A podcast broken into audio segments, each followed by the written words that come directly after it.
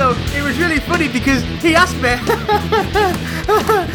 how many knobs has he got?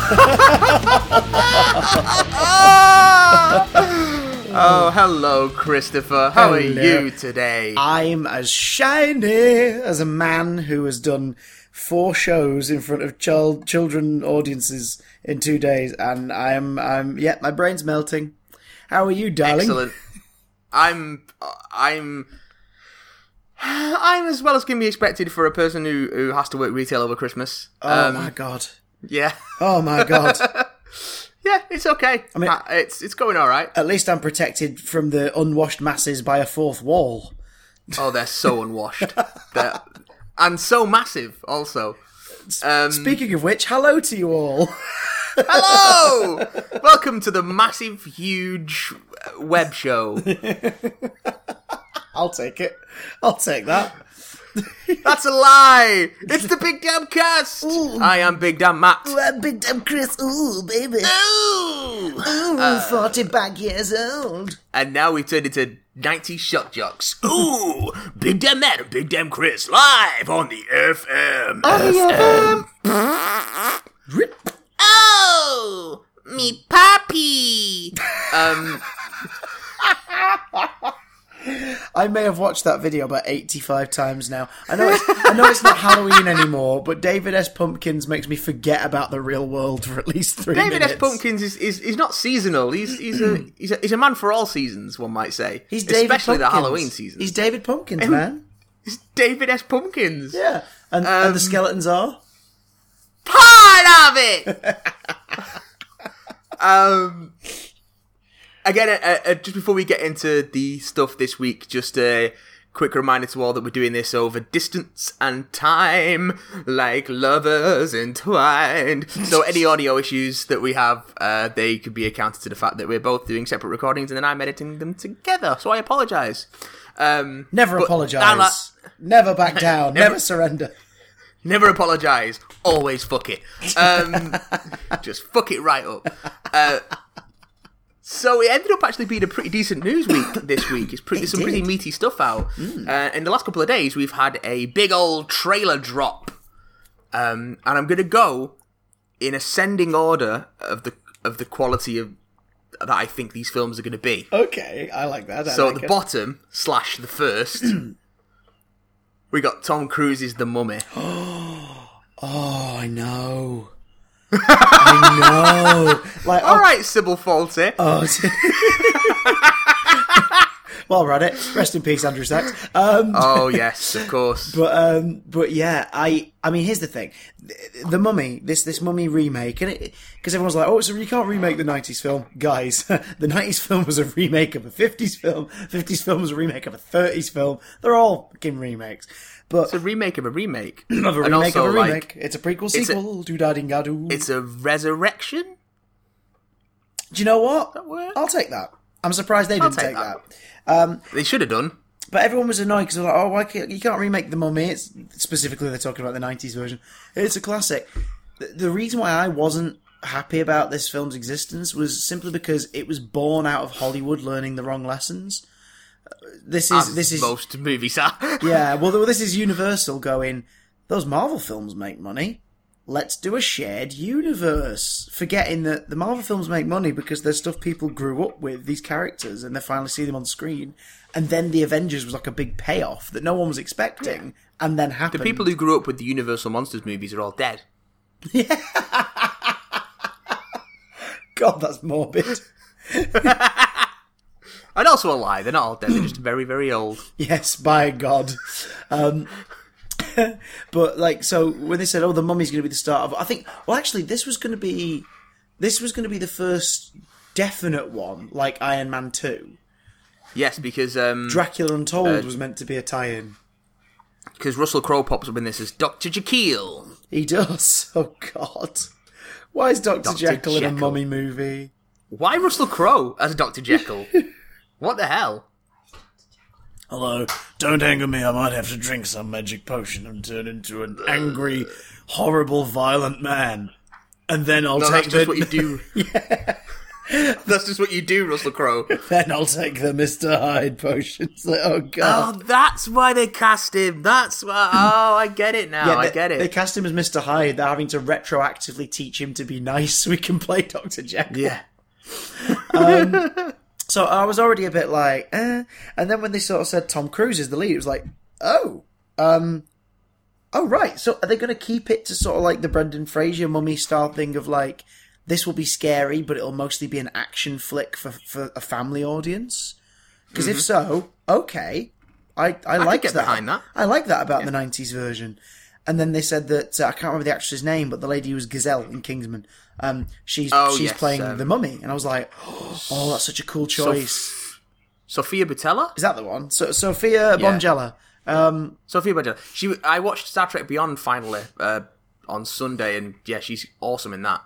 So yeah, she's a great choice, and obviously Beyond would have given her some groundwork in terms of working under heavy prosthetics and things like that. So I was like, okay, really cool. Visually, that shakes it up a bit. You know what I mean? But good God, this trailer. Yeah, it's not. This severely edited 5-minute scene cut down to 1:30 of a plane crash. And then some shots of various cityscapes being destroyed. Awesome. Why? That's so The Mummy. That's so, and it's set in modern day. It's like, what the... Like, well, if you want to do a mummy movie, you set it in the 1930s, because that's when, like, the boom of archaeology was, and Egyptology and all that, and the grave robbing stuff, like Howard Carter, excavating Tutankhamun's things like that. That's why the Mummy works so well as a period piece. But yeah, and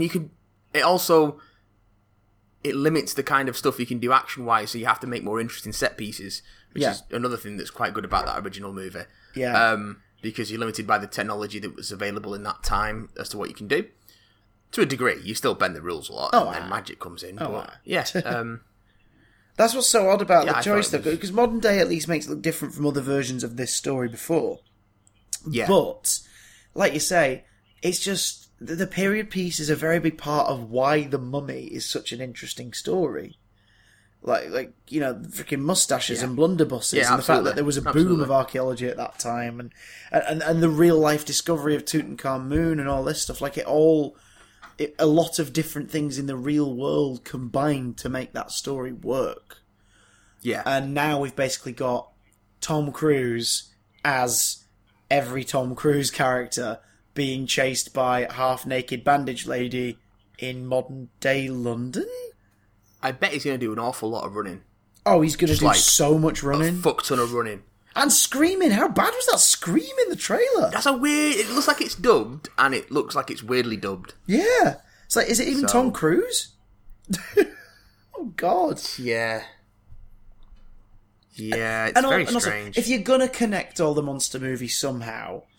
Why is Dr. Jekyll alive in present day but clearly dressed like he would have been in the Victorian era? Because he's Russell Crowe. Well, yeah, there is that. But also, why wouldn't you set The Mummy in the 30s? Because then you could go chronologically. You could set The Mummy in the 30s, you could shift your Dracula movie to sort of maybe like the 50s. Obviously, you know, that's normally set prior to that, but, you know, you could play around with it a bit. Well, they could have kept it as it was and just done the Dracula movie first, but done it properly, and then gone into the 30s for The Mummy. For the Mummy. But then they were like, "Oh no, we've got this weird Dracula movie. We're gonna retrofit it in post fucking filming into something else." And now Dracula Untold doesn't count as well. That's the best part. Oh, excellent! They added that PS scene after the credits, and now it doesn't count. Apparently, the Mummy is going to be the first one in the shared universe. So. To cut Charles Dance back for now. Yeah, it would have been like essentially maybe Dracula Untold's a prequel to The Last Action Hero. Oh, excellent! Yeah, oh yeah, that's great. That's my headcanon now. That's my headcanon. I'll accept it. Maybe you know it would have been like 2007's Fantastic Four: Rise of the Silver Surfer, ending with frickin' you know. David Hasselhoff's Nick Fury rocking up at the end and going, "I want to talk to you about the Avengers Initiative," and then it never going anywhere. And then Sam Jackson's Nick Fury shows up in 2008 in Iron Man. And everyone's like, "All right, it's." I don't know. Look, man. Don't remind me about Nick Fury, Agent of S.H.I.E.L.D., starring David Hasselhoff. The less said about that, the better. Well, he looked like him, and that's it. Yeah. Which is more than Dolph Lundgren's Punisher movie manages. So, But Matt, he's got the skull on the knife. That means he's the Punisher, right? Yeah, that's what that means. The Punisher's iconic skull knife. He does love a skull knife. Oh, boy. Yeah, he does. Speaking of skulls and knives, now to move on to something that doesn't feature skulls or knives. But swords. It does feature giant swords and robot heads. And it's Transformers The Last Night. And dear God, that movie looks dull. I know. It looks so dull. Do you know what I've noticed, actually, watching the trailer? It looks like Michael Bay basically watched the trailer for Logan and went, do that. Edit it like that. It's got that whole ominous, obviously it's a slightly more techno song over it, but it's that slow pace. It's the montage of like all hope is lost kind of clips. And Optimus apparently being bad now and killing Bumblebee. Well, yeah, because I had to go on Wikipedia to find out what the hell that was about. Apparently, at the end of Age of Extinction, he sets off in search of Cybertron to find their creators. So that's why he's in space. Cool. So this is a direct sequel to Age of Extinction. Yeah, because I think Age of Extinction was the start of a second trilogy. Yeah. Oh well, this is also the last Michael Bay Transformers movie. But they have said that about the last one. Ah, but they have greenlit number 6. Number 6 and a Bumblebee spin-off have been greenlit. Oh, awesome! A Bumblebee solo movie. That's exactly what I want. Just what a solo movie starring the character who can only talk in fucking radio chatter. Hey, awesome! Hey! If they did it like Wall-E, if they did it with the care and consideration of Wall-E, it could be an amazing. But who am I kidding? They're gonna fuck it up. Come on! Look, any of these Transformers movies could have been amazing if they'd done any of it with any care / attention, but they didn't.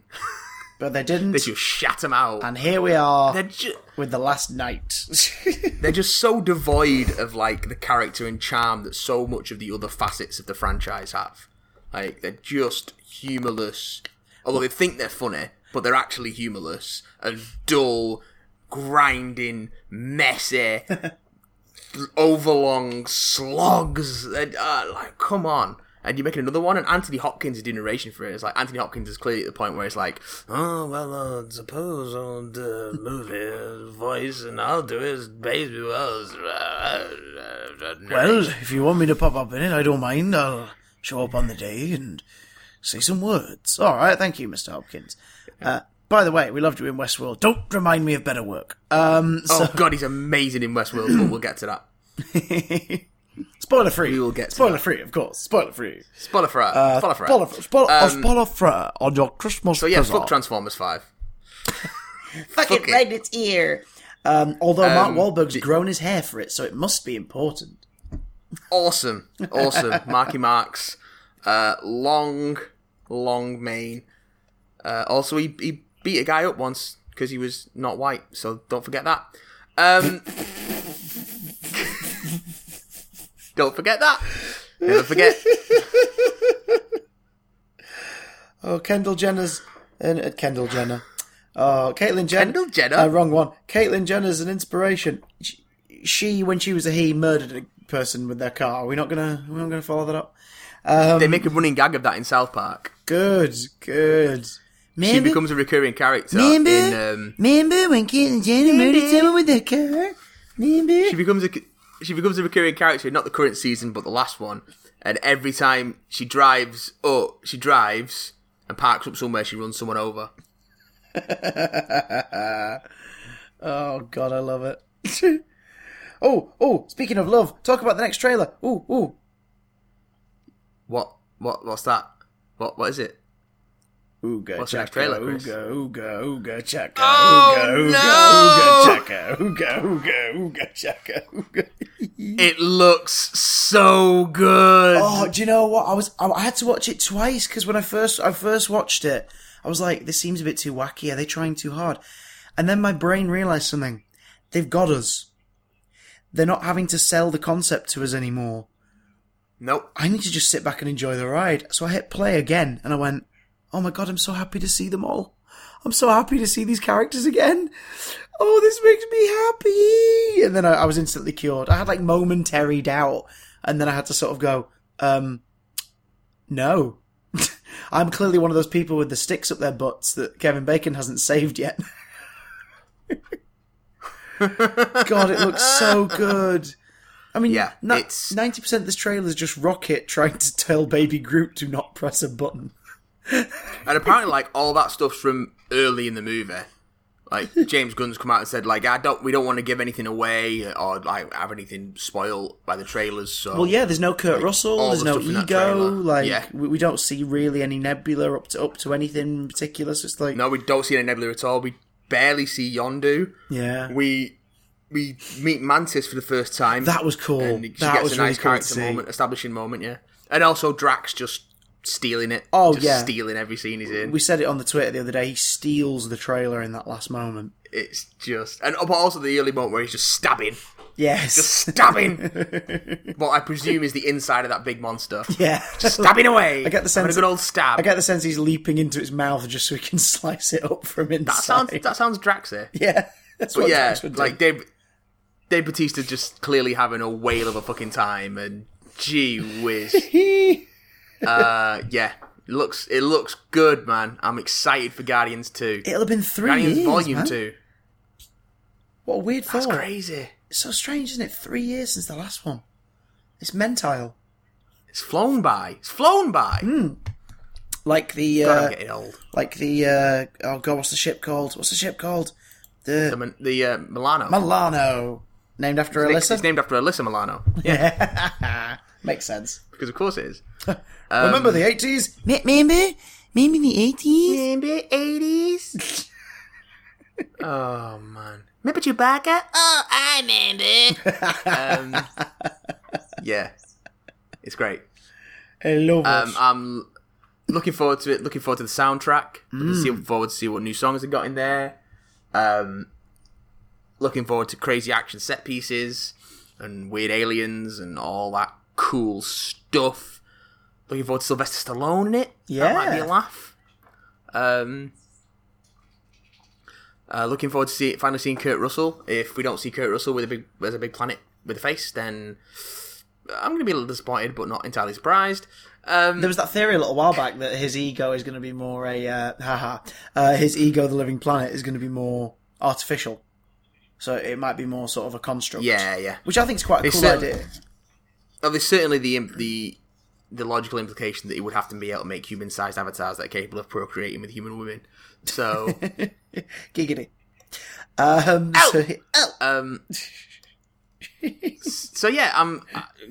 what more can I say about Guardians 2 other than the fact that I'm really excited for it, and it looks great. And it's one of 3 Marvel movies coming out next year, Boom Ting, Boo Yaka Shaw. Yeah, the other one of which has also had a bit of leakage footage come out, bit of leakage. Well, no, it was from a event in Brazil, I believe, where Disney / Marvel showed a wee bit of footage from Spider-Man: Homecoming. Ooh. The footage hasn't got onto the internet yet, although the descriptions exist. But it also comes with confirmation of a nice little costume tweak. So the footage apparently contains old Spidey, old Peter, having a chat with Happy Hogan and receiving a package which contains an upgrade from Mr. Stark. And then also culminates in him diving off a building and opening his web wings, Ditko-style web wings. Oh, Ditko-style web wings. He glides on the wings. Apparently so. Oh. Ditko-style web wings in Spider-Man Homecoming. Yes. Confirmed. Oh, yeah. God, I've wanted to see them in so long. Even just like the little ones. I've just wanted to see those on a costume. Because they've never done it. They've never done that in the movies. Have any of the animations done it, actually? Any of the series? Spectacular Spider-Man, he's got little ones, yeah. Little tiny web wings. Yeah, little fucking web wings. But I've been digging through a bunch of early Silver Age Marvel recently, and just like web wings, Ditko web wings, and I'm all about them. Very into Ditko web wings. You're very into what? I'm glad that's coming to Spider-Man: Homecoming. There's scuttlebutt out there that we might be seeing a trailer for it relatively soon. One rumor I'd heard is they're going to drop it surprise style next week with Rogue One, but that's a very sort of it's not one that's got much substance to it, because they might drop a teaser. I would be surprised. They might drop a teaser. Yeah, but if they're going to drop a trailer, I think they'd probably do it. Maybe it's out, when it's out in May? I think they do it in March, just to, like, late February, early March, just to steal a bit of Wonder Woman's thunder, probably. When's it out? When's Homecoming out? Is it May or August? Guardians is May. Guardians is May. Okay. Spidey's July. Yeah. And Thor: Ragnarok is October. Oh, I'm looking forward to Ragnarok. I cannot wait for Ragnarok. Mate, Planet Hulk meets a Thor story. Yeah. Okay, I'm down with that. So we'll be seeing... We've seen a Guardians trailer, so the next trailer we'll be seeing, probably at some point in the new year, will be Homecoming, so that makes sense. Beijing. I'm excited about this. I want it in my eye holes. I want it in my face. Put it in my face. I want to wear it like Mother told me in the tales in my face, of old. Please. But enough about Marvel movies. Aye. Let's go to Marvel TV that isn't Marvel TV. Are you talking about how the hell are we going to see any of this if we can't even see the previews Fox Television series? Oh, yes. The Fox television series loosely based on an X-Men character, but not exactly clear as to how it's related to any of the other X-Men stuff. Legion. Which stars Professor X's son, but it doesn't like they're going to mention Professor X, so there's that. Has got a date for the airing of the premiere of the pilot. Not the premiere of the trailer, God, which is the February the 8th. Oh, so quite soon. Pretty soon. The thing being is that we can't actually watch the announcement trailer or the new trailer for it because we're not in the US. So thanks, Fox. Fuck you. Well done. And that's all we're going to talk about Legion because they don't want us to watch it. So fuck them. We're not even going to put this in the show summary. No, we're just going to skip over that. Luke Cage season 2 has been announced. Oh my God, yes, 1,000 times. Second season order from Netflix. It comes in another one of those like stylish sort of mini, almost sort of. Oh, pardon me. One of them, sort of like moving. Yeah, one of those sneezes, like sort of moving tableau-esque teasers, but this time of Pop's Barbershop. Oh, that makes me happy. That makes me so happy. Yeah. Feeling good about that. Oh, always forward. Always forward, yes. Obviously this is going to be post-Defenders. I imagine so. Because as far as I know, Iron Fist is March, then Defenders is September/October. Well, Defenders is filming now. Yeah.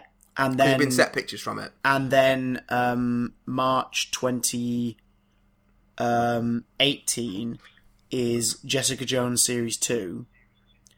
Plus that year they're aiming to get Daredevil Series 3 and I guess Luke Cage Series 2 out as well. That makes sense. At some point they're just going to have to step up the production schedule on them. Well, I think now that it's a massive proven track record, they can probably afford to have 3 of them on the go. Because the way they've been doing it is they've been doing sort of 1.5 at one time.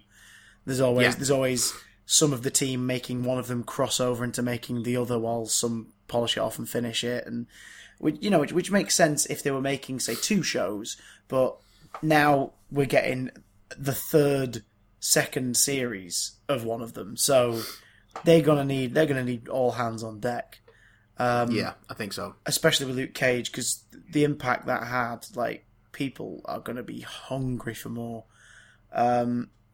But yeah, I mean, I still am looking forward to seeing what Daredevil's gonna come up with. I still really want to know what they're gonna do with Series 2 with Jessica Jones. But to hear about this, it's an early sweet Christmas present. Hey! Oh! Let's all get coffee sometime. Let's do that. You know what that time should be? Mm-hmm.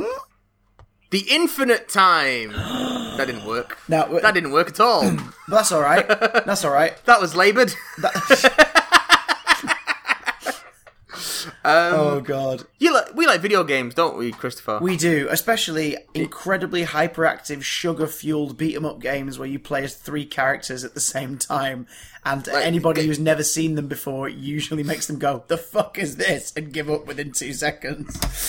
And there's another one coming out. Yay! Marvel vs. Capcom Infinite has been announced. Now, when I first heard that title, the first thing that came to my head was, oh my God, are they just going to make the roster as big as they can?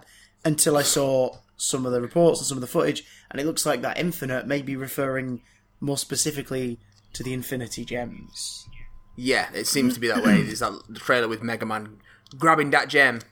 He grabs that gem, he does. Trying to. And I also think, again, I'm not sure if this has been confirmed, this might still be rumour, but it looks like they're going to focus on the MCU characters, so maybe no X-Men? Which is weird, because like the Marvel vs. Capcom games are born out of the X-Men. If you trace the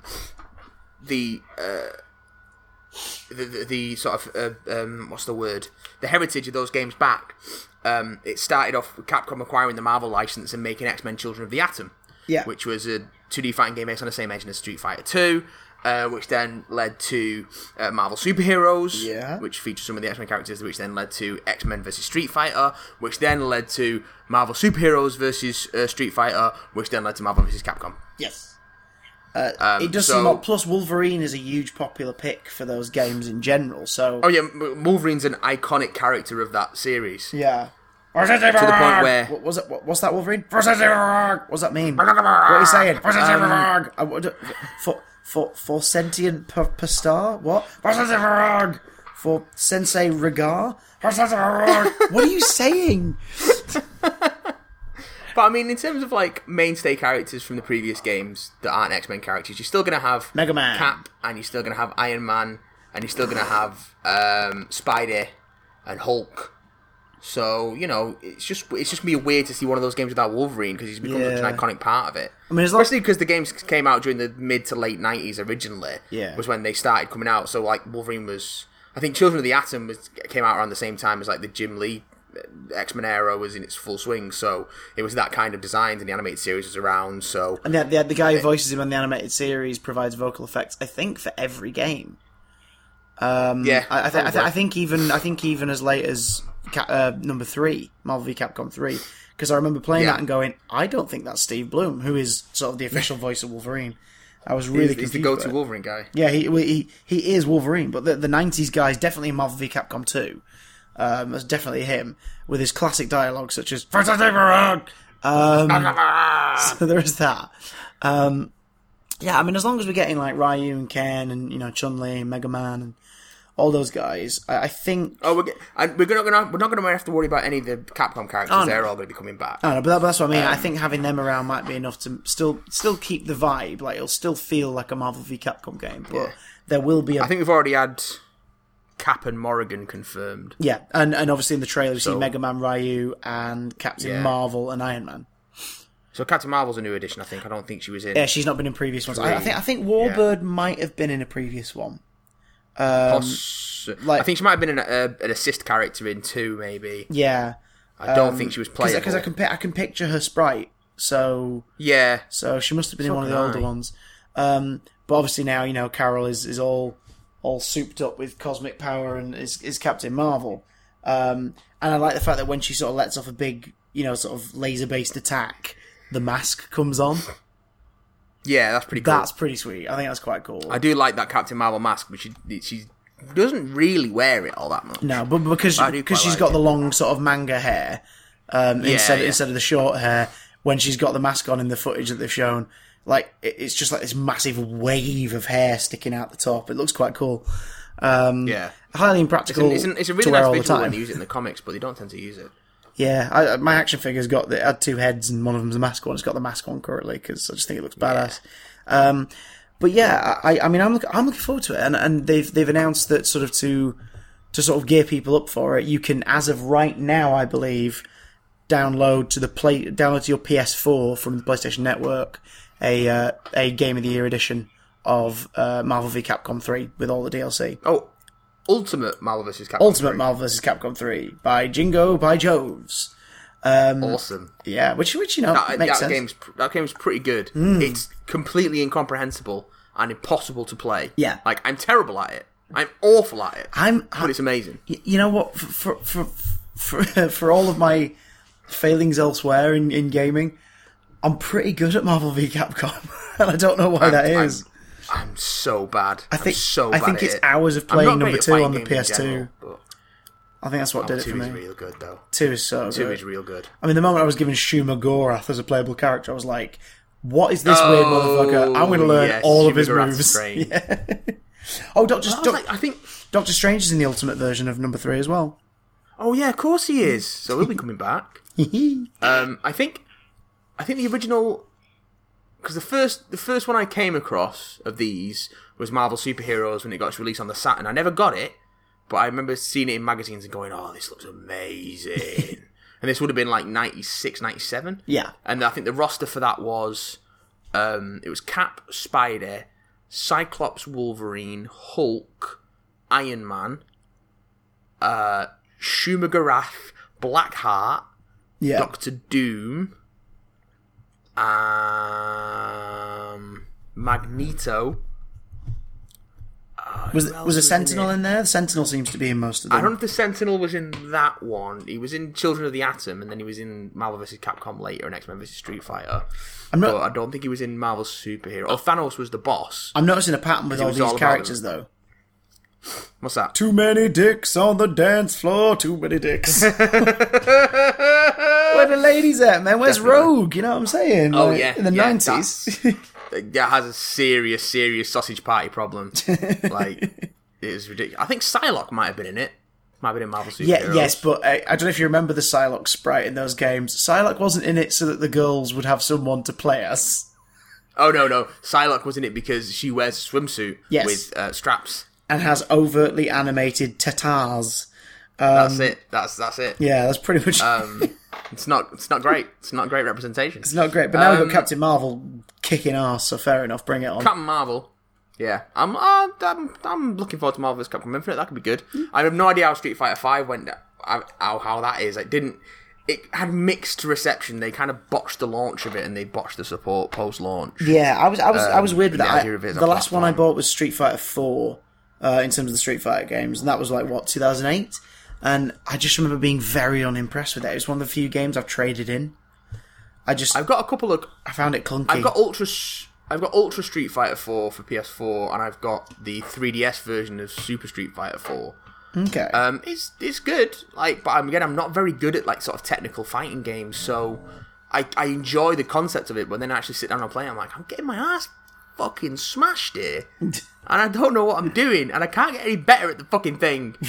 But I quite enjoy it. I'm just not very good at it at all. Like Sonic, I think it peaked at number 2. Well, I think Sonic peaked at 3, but Street Fighter definitely didn't peak at 3. No. So, 3 was not good. No, 2 and Street Fighter II Alpha, I think it was. No, hang on. Oh, yeah, the Alpha games are pretty good. Yeah, that's Alpha. Yeah, because the PS1 was called, Plus Alpha or something, wasn't it, for number 3? Street Fighter 3. Yeah, they were called... Plus Alpha. They were called Street Fighter 0 in Japan, because they're prequels to Street Fighter. Prequels? Yeah. Prequels. That game's got story. Street Fighter 3 is still canonically the last entry in the series, I believe. For fuck's sake. Street Fighter 4 is set in between 2 and 3. Ah. And I think 5 is as well. I think 5's set after 4, but before 3. It's almost as confusing as Devil May Cry. Oh, don't get me started on that. Christ alive. I do love it, though. I do love it. But what did you love this week, Christopher? What did you love? I loved a movie. I loved the movie film, and I loved it so much that I had a really embarrassing moment at one point during the movie, which I will elaborate on. Did you pee yourself again? I didn't pee myself again. I peed myself for the first time. No, I watched... Did you poop yourself? I pooped all over myself with joy. Joy poop. Joy. What did you poop yourself at joy for? I sat down this week. I on Monday of this week, I did two shows and I was finished at 4:30. So I went out for a drink with the cast and I was just sat there. I thought to myself, I'm going to go see Moana because I really want to see it. And I also really want to see it. Oh, dude, see it as soon as you humanly can, as soon as is possible. It is excellent. Oh, it's so good. It's the two directors who brought us Aladdin, Hercules. Awesome. Little Princess and the Frog was the last one they worked on. And then they went straight into working on this bad boy. And, oh my God, it is amazing. That's a long lead time. Well, yeah, it was 5 years in development, this film. Wow. And that, which is odd, because the reason why they chose to go CGI with it is because they knew that they were going to use all the Polynesian setting. So they really wanted to capture the vistas and sort of create a breathtaking visual in terms of the, you know, the surroundings. And they realised that to accurately sort of do that with water specifically, CGI was the better route than hand-drawn. Although apparently there is hand-drawn tester footage for Moana that exists somewhere in the Disney vaults. That'll be on the Blu-ray. Oh, I hope so. I'd love to see how they were going to go for it. But during the early development, they went, "Nah, we think CGI is the way to go with this one." So they translated the hand-drawn style into CGI, working with, I believe, the director of Big Hero 6. As soon as Big Hero 6 wrapped up, he came over to this one to help finish it off as well.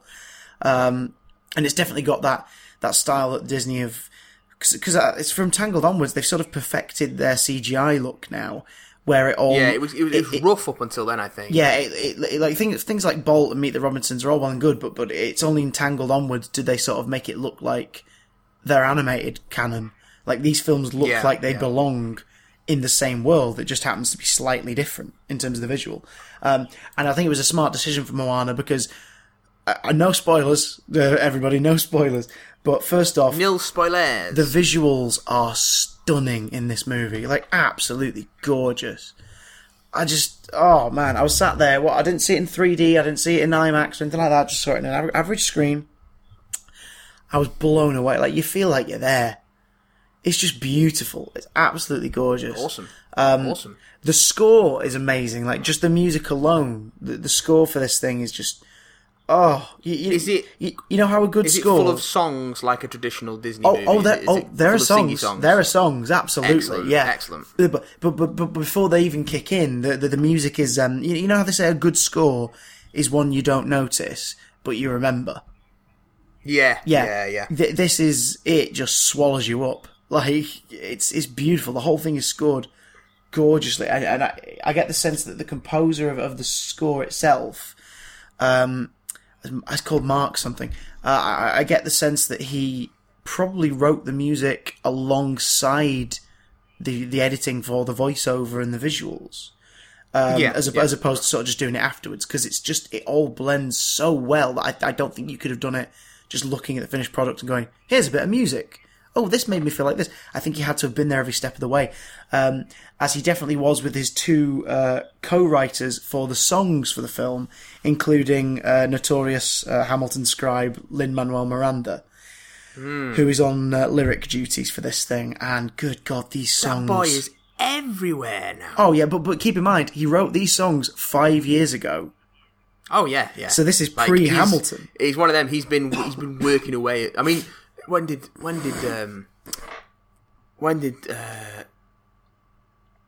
come out? What's it called? The first Musically Dead. I can't remember what it's called. Off the top of my head, I'm not sure. It was like a hip hop musical. I can't remember what it's called, but it made a huge splash. In the Heights. In the Heights, that's the one. That came out, what, about 7 or 8 years ago now? Mm. So he's just and he's been kind of working away, doing bits and pieces and making a real big reputation for himself, and then Hamilton's just exploded. Yeah. And he's excellent. Lin-Manuel Miranda is. Oh, yeah. Well, that's the thing you see. He's a real talent. The last musical Disney film was Frozen. And the guys who wrote Frozen, the team behind that, I mean, you could probably correct me on this. Are they the ones who wrote the music for Wicked? No, Wicked was Stephen Schwartz. Right, okay. That was Stephen Schwartz. Because I remember reading somewhere that it was either an influence or it had something to do with the people working on the film. But I think it was definitely an influence. I don't know how involved they were. I know Stephen Schwartz wrote Wicked, so... Yeah. But I know a lot of... What irked me... I mean, a lot of things irked me about Frozen. I think Frozen is an alright film. I don't understand the pedestal it's put on. I really don't understand that. It just made a real big splash with that audience. Yeah. I hear it's amazing. I think I would have to be a 5-year-old girl to sort of get the full impact of that movie, I guess. Oh man, it hit its audience real hard. Yeah, and real hard. And then the songs hit the parents of that audience over the head for 3 years. I think Frozen is to its generation what like Aladdin was to mine. Yeah, I can kind of see that. Like Aladdin and the Lion King and the Little Mermaid. It doesn't create any trends, but it seems to be the first Disney movie of sort of the Disney kind of classic style to grab this generation of kids. I think we'll probably look back on it as like, assuming that Disney's animation streak holds out, like it has done since Tangled, really. Yeah, I mean, I would argue Princess and the Frog, but yes, Tangled's the first one that sort of financially... Well, yeah. But, I think history will probably look back at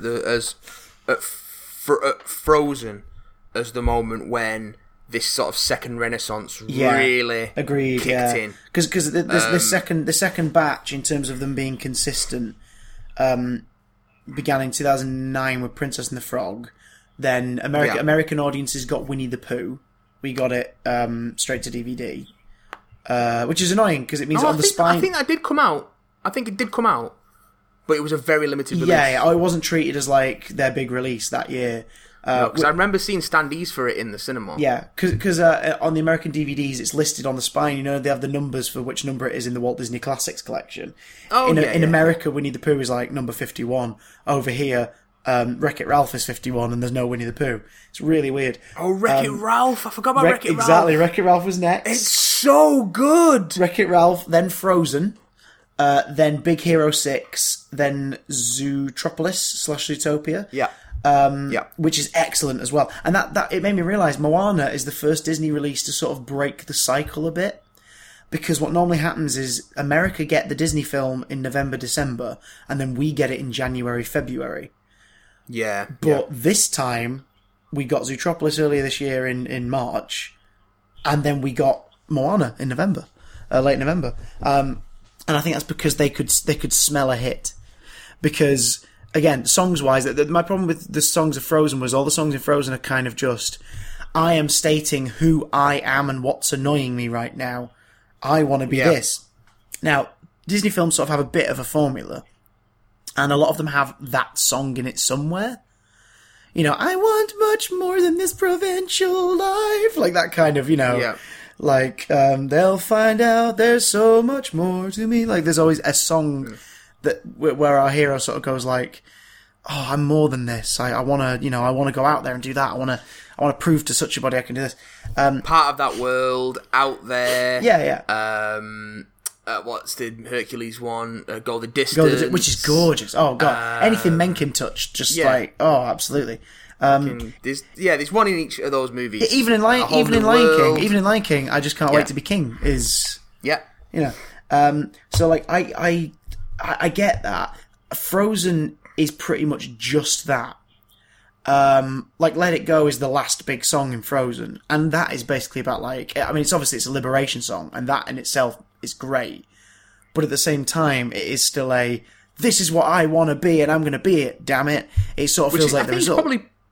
Probably why part of that movie was such a success. I think it sort of empowered absolutely its audience in that way, which is probably why it works so well. Absolutely. It just wasn't a very good story. So there's that. Frozen, the best song in Frozen from my memory, the one that in terms of how it affected me, was at the very beginning, there is this song with just like sort of like the ice collectors set about 20 years before the movie starts. And it's this sort of Nordic chant. And it's this really low kind of like, everything is down here and all this. And it really sets a vibe for the film. And then the rest of the film has nothing to do with that vibe. And it really annoyed me. Moana's Polynesian influence runs throughout the film's veins. It doesn't go away at any point. It's the first song in the movie, like the first song sets up the world we're in. It sets up the island. It sets up the chief. We get to know his daughter. We get to know his mum. Like, you know, that happens. But then that energy continues throughout the film. The other thing with the older films, like the first Renaissance, is they have those "This is who I am" declaration songs, and then the rest of the songs are sort of set pieces or action moments or villains, you know, like villain introductions or things like that. Whereas in this one, there isn't really a song that's a set piece, as it were. Like there is a song sung by a giant crab played by Jermaine Clement. Okay. Yeah. All right. Tell me more about the Clement crab. Let me entice you a bit more. A villain played by Jermaine Clement. Tell me more about the Jermaine Clement who sounds like a cross between Bowie and Tim Curry. Well, like all of Jermaine Clement's characters. Pretty much, but like the number that's been written for him is really plays to his strengths. It's very Bowie. Goodbye, Moon Man.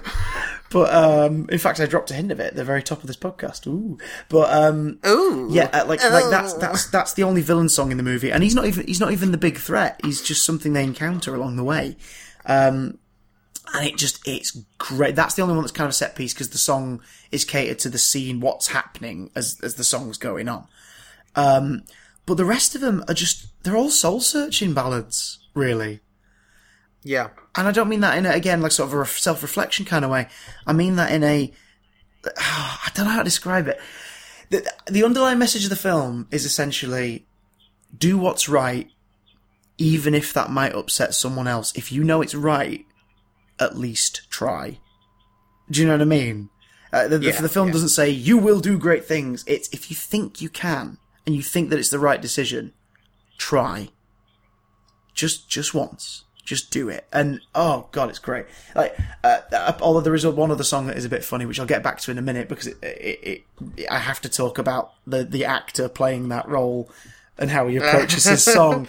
But, the basic story is Moana is a chief's daughter on an island that, according to legend, thousands of years ago, all the islands in this area of the ocean were formed by, I can't remember the name now, but it's like a Tekeli or something like that. The sort of the mother island, like the mother earth, effectively. Like she lay to rest, and sort of the ancient stone, her heart, is what gave birth to all these islands. And that's why life exists. But 1,000 years ago, the demigod Maui, in an attempt to sort of, you know, it was part of one of his heroic ventures, because Maui, a demigod who apparently pulled extra islands from the sea and pushed the sky further up so that we could stand and learn to walk, and brought us fire from the depths of hell, and strangled a monster eel and buried it into the ground, and that's why trees exist, and that's why we get coconuts and things like this. Like, he did everything, and he was a hero. And then one day he stole, like, the heart, and everything started to very slowly die, and it's taken 1,000 years for it to reach the main islands. But fruit is getting all crumbled and worn down. So basically, driven by her desire to sort of at least go beyond the reef once, because she's just got this big desire, the chief's daughter, Moana, who, and again, I tried to pronounce the actress's name in my YouTube review. I couldn't do it, but she's phenomenal. Like, she's 15, and she could, like, run circles around, like, a bunch of her sort of 30-plus-year-old contemporaries. She's incredible. She basically goes out sort of from the will of her grandmother and against the wishes of her father. She goes out knowing the legend, knowing that if she finds Maui, she gets him to put the heart back where it belongs, then everything will be saved. And she's doing it because she's going to have to be the chief of her people one day, and her people are going to be suffering on this island that's dying. So she wants to fix that. Do you know what I mean? So it's this whole thing of, like, she doesn't want to run away and become a hero or this, that, and the other. She's like, okay, I accept my responsibility, but for everyone to survive, I have to do this. No matter, everyone's saying don't, I'm going to do it. I have to. So off she sets to find Maui and brave a bunch of the dangers that are out there. on the way to returning the heart to its rightful place. There is an entire set piece with these coconut things on this big set of ships. I think they're called a Kokomora. It's like the Gremlins meets Immortan Joe's clan from Mad Max. Amazing. All right. To the point where there is a very specific shot that is clearly a reference to Fury Road, and they have confirmed as much in interviews that it's got a nod to Mad Max Fury Road in it. There's this big old crab played by Jermaine Clement who lives in the realm of the monsters deep beneath the sea. There's I don't want to say what the big threat is at the end because it's sort of as you see the story, it kind of it naturally tells itself. To just describe it would sort of do a disservice to why it's so big and scary. Yeah, absolutely. There's no spoilers or twists or anything. It just describing it wouldn't really work. Has to be seen, but it's impressive as hell. But I want to mention our boy Alan Tudyk's in it. Hey! He's been their good luck charm now since Wreck-It Ralph. And he's just great. Yeah, he's a really versatile vocal performer. He's funny. He's good. He's just I like Alan Tudyk. He's like a leaf on the wind. He's watch how I saw. he's King Candy in Wreck-It Ralph. He's I can't remember the name now, but he's the sort of the governor, the ruler of the other island in Frozen, the guy with the moustache, who's sort of set up as the baddie early on and then isn't. He's the businessman rival to the villain in Big Hero 6. Who is sort of set up of the villain. And then isn't. Spoiler alert, Big Hero 6. And then he's... you know that they were tempted to sequelize Big Hero 6, but they've decided that... Yeah, but then they decided to do the series, yeah. They're going to do it as a series instead, which I think makes more sense and works better. But in this, he provides the vocal effects for a chicken called Hey Hey. Hey Hey is not your typical Disney sidekick in the fact that Hey Hey is quite clearly a retarded chicken. Yeah. There's no nice way of putting it. His eyes boggle out to both sides. He pecks the floor instead of seed. He walks through fires just because they're there. He just walks through them. Of course. He swallows very important things. It's just... This animal is dumb. Like, it is... There's even sort of a throwaway line in the movie as to, like, how is he alive? Things like that. Yeah. How is the chicken not cooked? One of our main characters just try and eat him at one point. Oh, dear. Sorry, I'm just clearing some love out of my throat. Have a glass of water, cocker. I'm coughing all over our audience. My water spelled B-E-E-R. But let's talk about a very specific character here. Let's talk about your boy. Let's talk about the people's champion. Dwayne Johnson is Maui. The most electrifying man in sports entertainment. The most charismatic thing on two legs. And he exudes that charisma even through just a vocal performance and a CGI avatar. Maui is one of the most enjoyable characters I've seen in an animated movie, probably since the Disney Renaissance. Like, okay. I think the last animated character that's sort of been this... really likeable in the last few years that's come close is probably the horse in Tangled. Do you know what I mean? Like, the moment he rocked up, you were like, oh yeah, this is my favourite thing about this movie. Like, yeah, Dwayne Johnson in this is excellent, and I think a lot of it is down to the fact that this isn't his wheelhouse. Like, the guy can sing, he's got some pipes, and he can definitely act and everything, but like, this isn't his comfort zone. So no. From what we can tell from like the stories he's told on Instagram over the last couple of years and everything, is he worked very closely with the team on the film. Like, he worked really closely with the directors. He went all out in the voiceovers. He worked really close with Lin-Manuel on the soundtrack and everything. And the song, like the demo version of the song, is on the Disney Vivo YouTube channel, and it's slightly different from the one in the movie. But the one in the movie clearly was written for and could only ever be done justice by Dwayne Johnson. The most electrifying man in sports entertainment. Oh, dude, it's astounding. Like, it's absolutely brilliant. And what's really nice is it's in the vein of the 90s Disney movies, Aladdin excluded, the whole famous controversy with the publicity over that one. But it's in the vein of the 90s Disney movies where there are massive actors playing these roles. And it wasn't important. What was important was the character was great. Yeah. Like, they didn't sell it on, you know, like, oh, you know, Matthew Broderick, Broadway Darling, is Simba. Like, they didn't sell Lion King on that. You know what I mean? They didn't sell, you know, Hunchback of Notre Dame on, like, hey, guess what? Kevin Kline's playing the romantic lead and all that. Like, they didn't do any of that. Do you know what I mean? Like... they did a really big sell to kids back then. oh, absolutely. It's come full circle, though. Absolutely. He's Belle's dad in Beauty and the Beast in the remake. Of course. But, yeah, like... But, oh God, man, he's so perfectly cast in this role. Like, he's so perfectly cast in this role. And what's really nice is I did a little reading up on Maui last night after watching the film, because I was like, I wonder if this is a real thing, because they really mine Polynesian culture and legends and stuff. And they work really closely with, you know, like historians and everything, religious experts, when they're making this movie, to make sure that it was all as accurate as could be, you know, for the story they were telling. And as respectful as it could be. I mean, after this, I just want to learn more about the culture, because this film has made me want to learn more.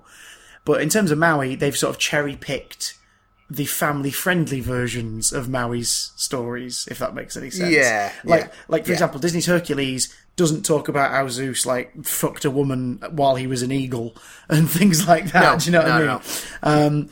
No. So, like, in the same way, this one doesn't talk about the fact that Maui apparently died... There are several versions of Maui throughout the Polynesian Islands, but one version of Maui apparently met his end when he was fighting a giant, demon who was a woman, and he turned into a giant worm and slithered into her vagina. Awesome. And it was planned to slither out of her mouth, and that would end her. But her teeth in her vagina cut him up and killed him. So... Awesome, nice work, Maui. You know, for kids. This Maui is not that Maui, but he's... Undone by vaginity. No! Not again. But he's meant to be the same Maui in a way. Like, he's obviously taking elements from the different legends. And, oh, dude, it's great. Like, certain stories and myths are referenced directly, but one of the nicest things is a lot of them are told to us via the film's one bit of genuine 2D animation, which is his tattoos. Maui's tattoos are used as not only a narrative device, but as a character of their own. That's pretty cool. And it works so well. Like, it works so... There's a tiny little hymn that's in all the murals on his body. Or, like, he's covered in all of, like, his most impressive feats and significant parts of his life. Like a true egotist would be. Yeah, but he also talks about, like they just show up. Like, they just arrive. Like, you know, look away for a second, look back, and oh, there's one there. Which brings about one of the film's kind of more emotional moments when one of the tattoos is clearly not a big heroic feat and is actually something he probably doesn't want to talk about. And it's like, oh, okay.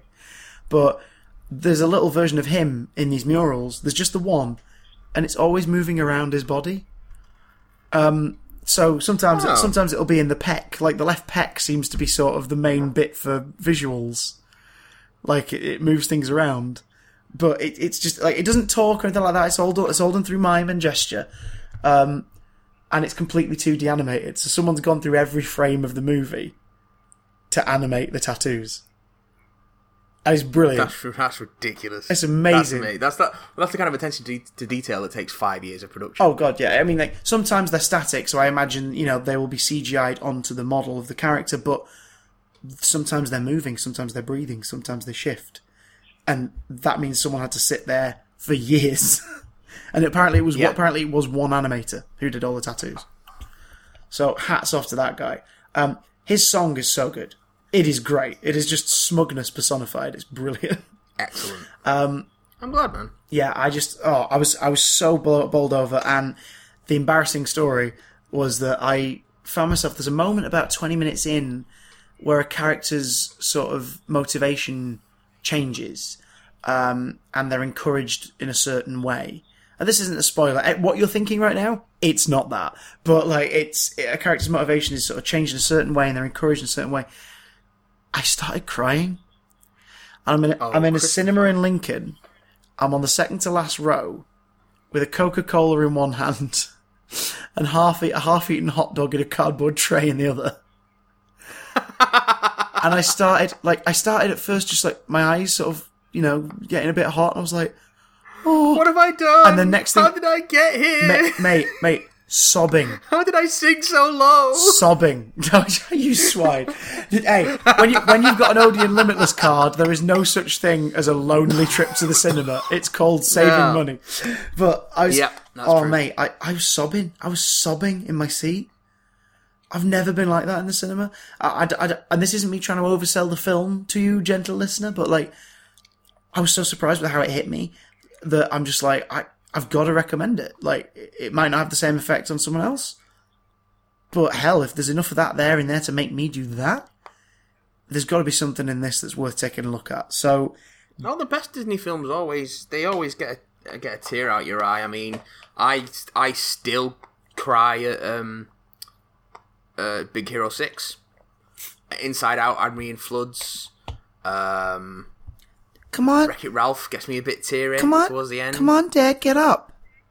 Dad, get up. No. Don't do it. Every time. Don't do it. Every time. Oh, my God. And, of course, the most upsetting moment in any Disney film is when you realise the gargoyles are sentient in Hunchback of Notre Dame, and it sort of ruins the mystique a bit. Some real fridge horror there. But, yeah, I recommend Moana, like, 100% to everyone. It's my first 5-star review this year on YouTube. Oh, wow. Yeah. Wow. Yeah. I sort of reserve 5-star. 4 stars, like, if I really enjoyed a movie, it's 4-star, but I just couldn't think of a flaw. The more I thought, I was like, I can't think of one. This is just a really enjoyable family film. It really captures everything that makes Disney work, and just, yeah, go see it, like, right now. Okay, I'm off. Bye, everyone! Hey. No, I'm not really. That's amazing. I'm jazzed for that because I was excited for Moana, so I will see that when I can. But what I did see last night was the final episode of this season of Westworld. Holy balls! It's actually got to the point where it's the last one. Have you watched any of it yet? I have seen the first 2 episodes, and I dig it. Oh. I really dig it. Oh, Christopher, you've got such a way to go. I'm not going to get into any spoilery stuff, and there is plenty of spoilery stuff. For those of you who don't know what Westworld is, it is inspired by the 1970s Michael Crichton movie of the same name, which features a theme park populated by robots, which is based on the Old West, where you can go and sort of live out your Old West fantasies and do whatever you like. Surrounded by all these robots who can't hurt you, and then in the movie, one of them goes rogue and shit starts to go wrong. The TV series has the park hosted by, staffed by hosts who are basically organic androids. They're robots, and they're robotic, but they're made like of synthetic organic material. And, like, there's bits in the credit sequence and also bits in the show where you see them sort of, like, being weaved. Like, they make a skeleton and they sort of weave muscle onto it. Oh, that's gross. Dip them in flesh. And there's some really creepy visuals in there. Anthony Hopkins is Dr. Robert Ford, who's the founder of the park. And he's running, like, the park director. Hello, I'm Anthony Hopkins. I've just come from voicing the Transformers trailer. Oh, he is incredible in it. He's incredible in it. Rachel Evan Wood is Dolores, who's one of the hosts, one of the oldest hosts in the park. She's sort of your main host. Ed Harris is the Man in Black, who's a mysterious gunslinger. Who else have we got in it? We've got James Marsden and Jeffrey Wright and Tandy Newton, Rodrigo Santoro. It's an amazing cast. Tells a great story. It's produced by Jonathan Nolan and J.J. Abrams. So I think a lot of people were initially worried that it would fall into the Lost trap, of setting up a load of mysteries and never paying him off. Yeah. But having seen last night's finale, I can safely say that if you are worried about going into this series without getting any of your questions answered, don't. Season 1 does a really, really good job of setting up a bunch of stuff and then paying it off, not just in the finale, but also throughout the season as well. And also leaving you somewhere to go that's really interesting and really exciting. It's a HBO series, so you know it's visually beautiful, high budget, lots of nice practical effects for the FX people out there who love a bit of the old physical stuff. Giggity. It's real violent, loads of sex, like an awful lot of sex. But like an awful lot of like uncomfortable nudity as well. Like when the hosts are being serviced, they're just left naked. Okay. And they're just treated like mannequins, despite clearly having some sort of. I saw the sort of like mid-surgery scene in episode 2, for example. Yeah, that's disturbing. Yeah, there's some unpleasant stuff going on. It's a really compelling series, and it's just full of wonderful moments and wonderful performances, and great. It's just so compelling, and it's one of those series where I'd watch an episode, and over the next couple of days, I just find myself thinking about it an awful lot. I just like going over bits and pieces in my head and going, "What's this? What does this mean?" And you know, is that a reference to this? And then just sort of watching the arc of the season emerge and following along was just so satisfying. And then seeing where it's going to go now is really exciting. I'm going to talk about this more. I'll probably do at least a couple of pieces on our blog. Yeah, the bigdamnblog.tumblr.com, bigdamnblog.tumblr.com. Over the next couple of weeks, while I have a mull over the series, I'll put up some thoughts on it, and including some spoiler discussion as well for anyone who wants to get into that. Oh, yes. Because some stuff goes down. Oh boy, does some stuff go down.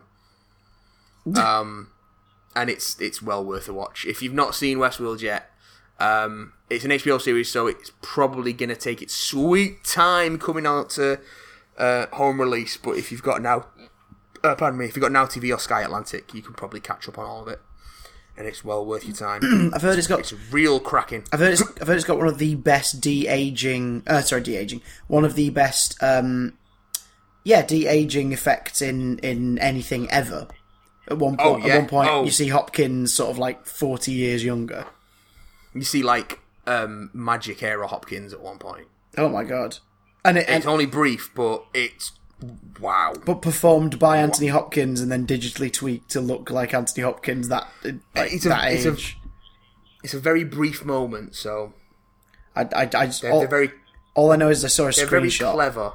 Yeah. They're very clever with the way they do it. They're sparing. Uh-huh. They know how to utilise that sweet, sweet TV, CGI, HBO budget by Jingos. Oh, yeah.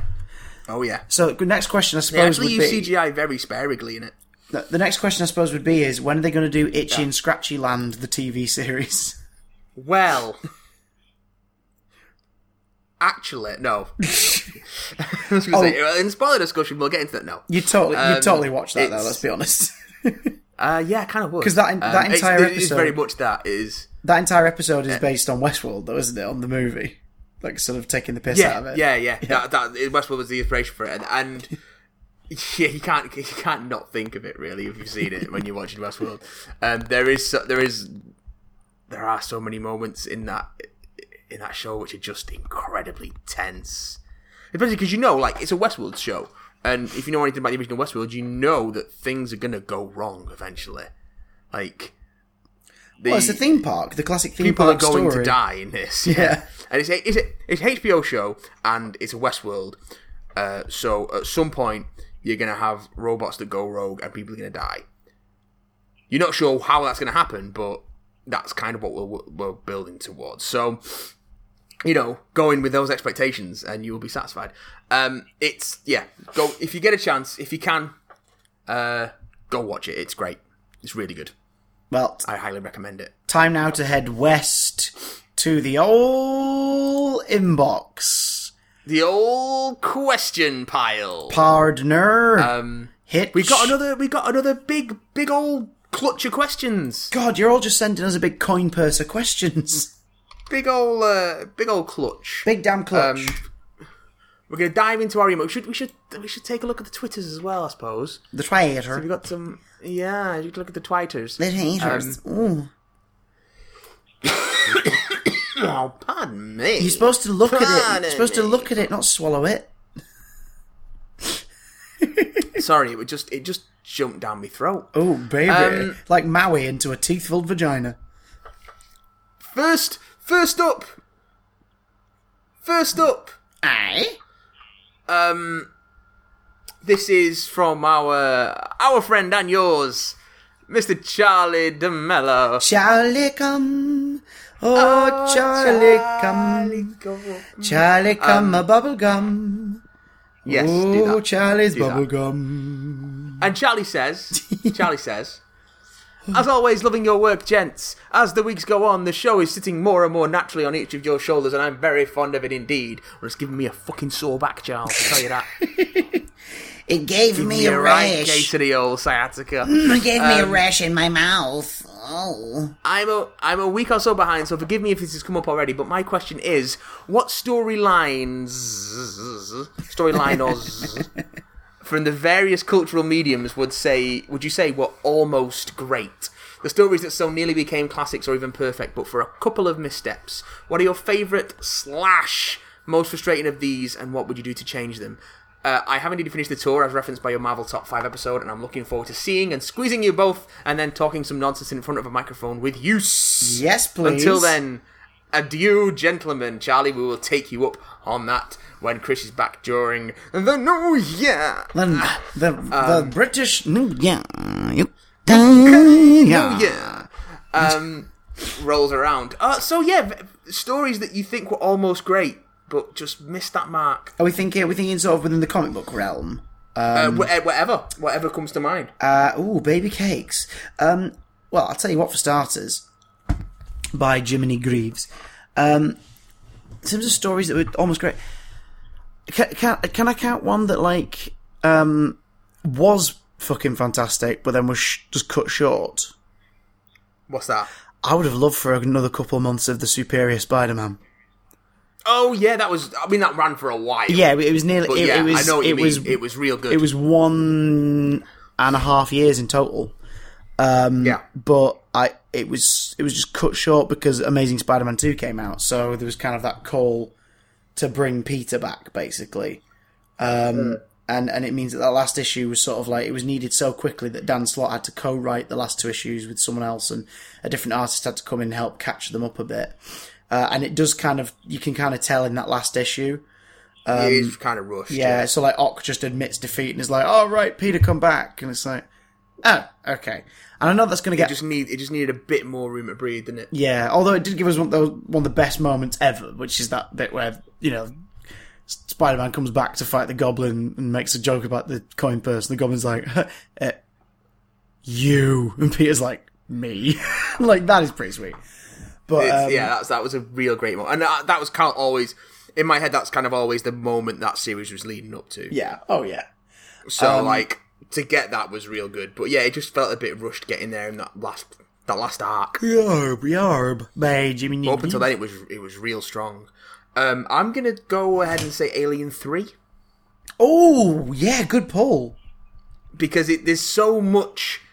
like good in terms of like mood and tone and visuals of that movie, and then they just fucking chopped the script to bits. But even visually, and, like, too, like relying more on CGI was a big crutch for that film. Yeah, and like I say a couple of missteps, but like Charlie says a couple of missteps, but I think a couple of missteps is what made this movie from being like brilliant, yeah, to just a fucking disaster. Yes. Like, God, yeah. Just a couple of bad decisions. And like, the script is now... They're turning the script into like a fucking paper chain of men holding hands. You know, like a child cuts out and then spreads them out into... You know what I mean? Yeah. Like paper chain of bald men in brown potato sack clothes. Like, it's just... Because so much of that stuff was filmed as well. And then they just cut it to pieces. They did what they did with Suicide Squad and just killed it in the editing room. And the difference, like, here is I think there was a salvageable story in Alien 3. Yeah, and a lot of it is in the is in the what they call the work print. That's in the. It's not a director's cut because David Fincher wasn't involved with it because he refuses to be involved with anything involving the project to this day because it left such a bad taste in his mouth, the way he was treated by the studio. But the assembly cut that's on the Blu-ray and DVD quadrilogy sets, yeah, goes a long way to restoring a lot of that stuff. But I think by the time they'd started shooting, the damage had kind of already been done, but there were such great ideas at the core of that, and the mood of it and the tone, and it being a finale for Ripley. Yeah, I think the first misstep they made on it was to kill off Hicks and Newt, absolutely, Christ and then alive. Undo all the stuff from Aliens. But like, they did so much right in like taking it back to basics in a low tech environment and not making it another action movie, making it a horror movie, and making it a final adventure for Ripley and an actual concrete end, which then fucking ignored anyway with Alien Resurrection. Yeah. Well, technically, Ripley is dead, but it's still a Ripley. Here's a question: Would you have preferred maybe something closer to the original script, where it was a monastery and it was a wooden planet? Probably. Yeah, because they kept some of that religious stuff in. Yeah. But more so in the way of this is what keeps the prisoners going, like, you know. Yeah, so it was going to be a wooden planet, wasn't it? Yeah, there was a William Gibson script that was floating around first of all, which handed off the series to Bishop and was more of an action movie. But I don't think, as much as I like that idea, I don't think that was. It would have made for as great an idea of sort of making this claustrophobic, sort of gothic horror movie with the alien, which is kind of what they were going for with the monastery thing. Yeah. And then there are still elements of it in that Fincher movie, and it just got so garbled with all the studio bullshit and it being rushed. This is bullshit, all of it. Ow. All they needed to do was just give him more time and let him have final cut. So those are the two missteps that they made. They didn't give him enough time, they didn't give him final cut. And then he just walked away with it and left them to deal with the shit that they'd caused. And it could have been something really good, and they fucked it. It could have been a contender. Yeah, they fucked it. That's a good pick. There are more. There are more in my mind, and I will... Yeah, we should come back to this, I think. But off the top of my head, I think those are two good ones. That's a pretty... Alien 3 is a pretty damn solid one by Jingo. As always, Charlie, excellent food for thought. We'll come back... I think we'll come back to that topic at some point in the future. Indeed. Maybe we'll do it when we speak to you. Who knows? Oh, no! And from one friend of ours and yours to another friend of ours and yours, whose views we may or may not endorse. Ah, yes. Mrs. Doubtfire. Yes, Lewis Christian. Oh, yes, him. Yes, Mrs. Doubtfire, Lewis Christian. Hello, dears. He says, hello, big damn cast lads. I am abstaining from any questions in my email this week and just wanted it known and on record that I absolutely adore Jacob's reviews of Class. Yay, me Having too. Decided not to bother watching any more of the show, I fell about laughing at the comment that Prince Charlie has two knobs without any further context. Anyway, can we please rally behind Jacob and get him working somewhere like the Radio Times or a paid job where he can review Doctor Who Series 10? Cheers, big damn love, Lewis Christian. As long as he refers to the Doctor Who universe as the Doctor Who unitard in every review. Yes. I would be delighted with that. I would love that in many ways. I agree with you, Lewis. I don't want to go too far into it, but I did hear how Class ended this week. I caught up on a couple of episodes. I caught up to the end of episode 6, so I've got two more to watch. So you know nothing about episode 8 at all? No. Oh, God. Gentle listeners who saw it, you know what I'm talking about. Matt, the only thing I know is that I had fucking norovirus this weekend, and that was fucking preferable to watching 3 episodes of Class on the Trot. Oh, good lord. I like him. Sweet baby Jesus. Yeah, yeah. That's how I feel about that. Well, yeah, I don't think that view's going to change when you hit the last 15 minutes of the finale, put it that way. Yeah. Also, Lewis Christian sent us a little picture to look at, but you can't see it, so... Darn it! Is it a picture of my knob? It's a Richard Griffiths doctor. Of what? It's a Richard Griffiths doctor. Is it for real?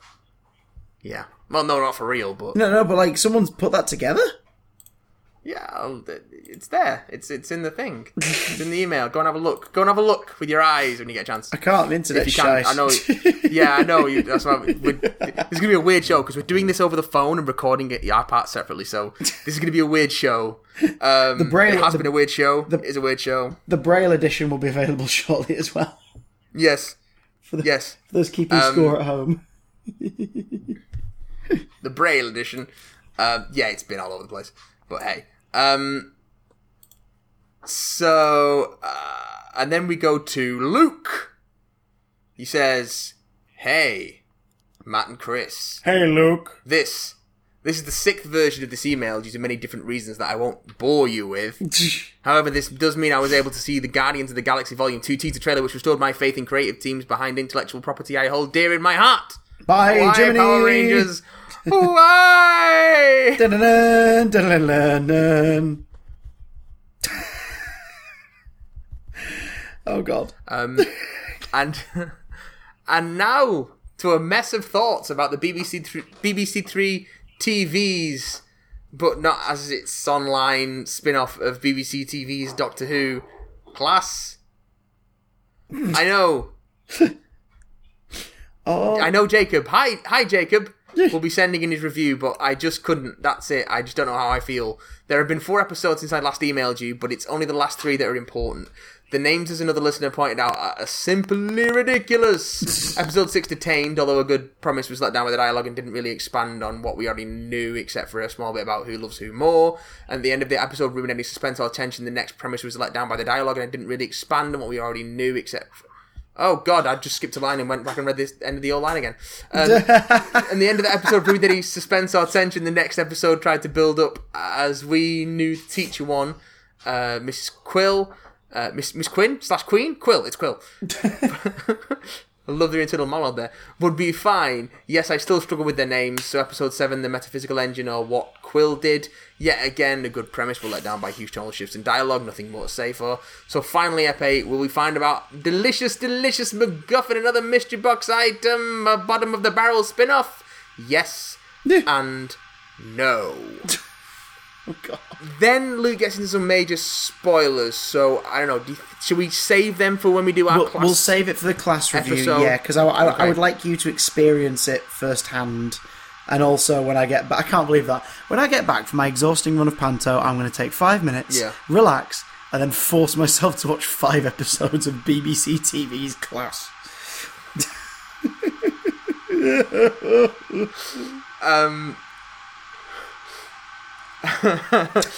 So we'll come back to that, to the spoilery part of your email, Luke, when we do our class post-mortem.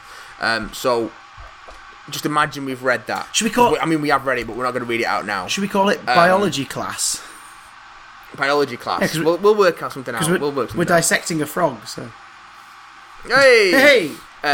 Anyway, to continue Luke's email, as an overview, the whole thing, a waste of time that uses the Doctor Who formula to create episodes but tries to make them dark and sexy. And right actors, now. I wish them the best of luck for the rest of their possible career. Set designs are on a par with cheaper episodes of Doctor Who. Dialogue is bad. The music changes from meh to appalling. Title song. Overall, I'd suggest watching the Sarah Jane Adventures or listening to any of the wide array of Big Finish products. #NotAnAd. I too would recommend watching Sarah Jane over anything else. But now for questions. If you were to create a Doctor Who spin-off, what would the premise be, and what would it be called? Mine would be called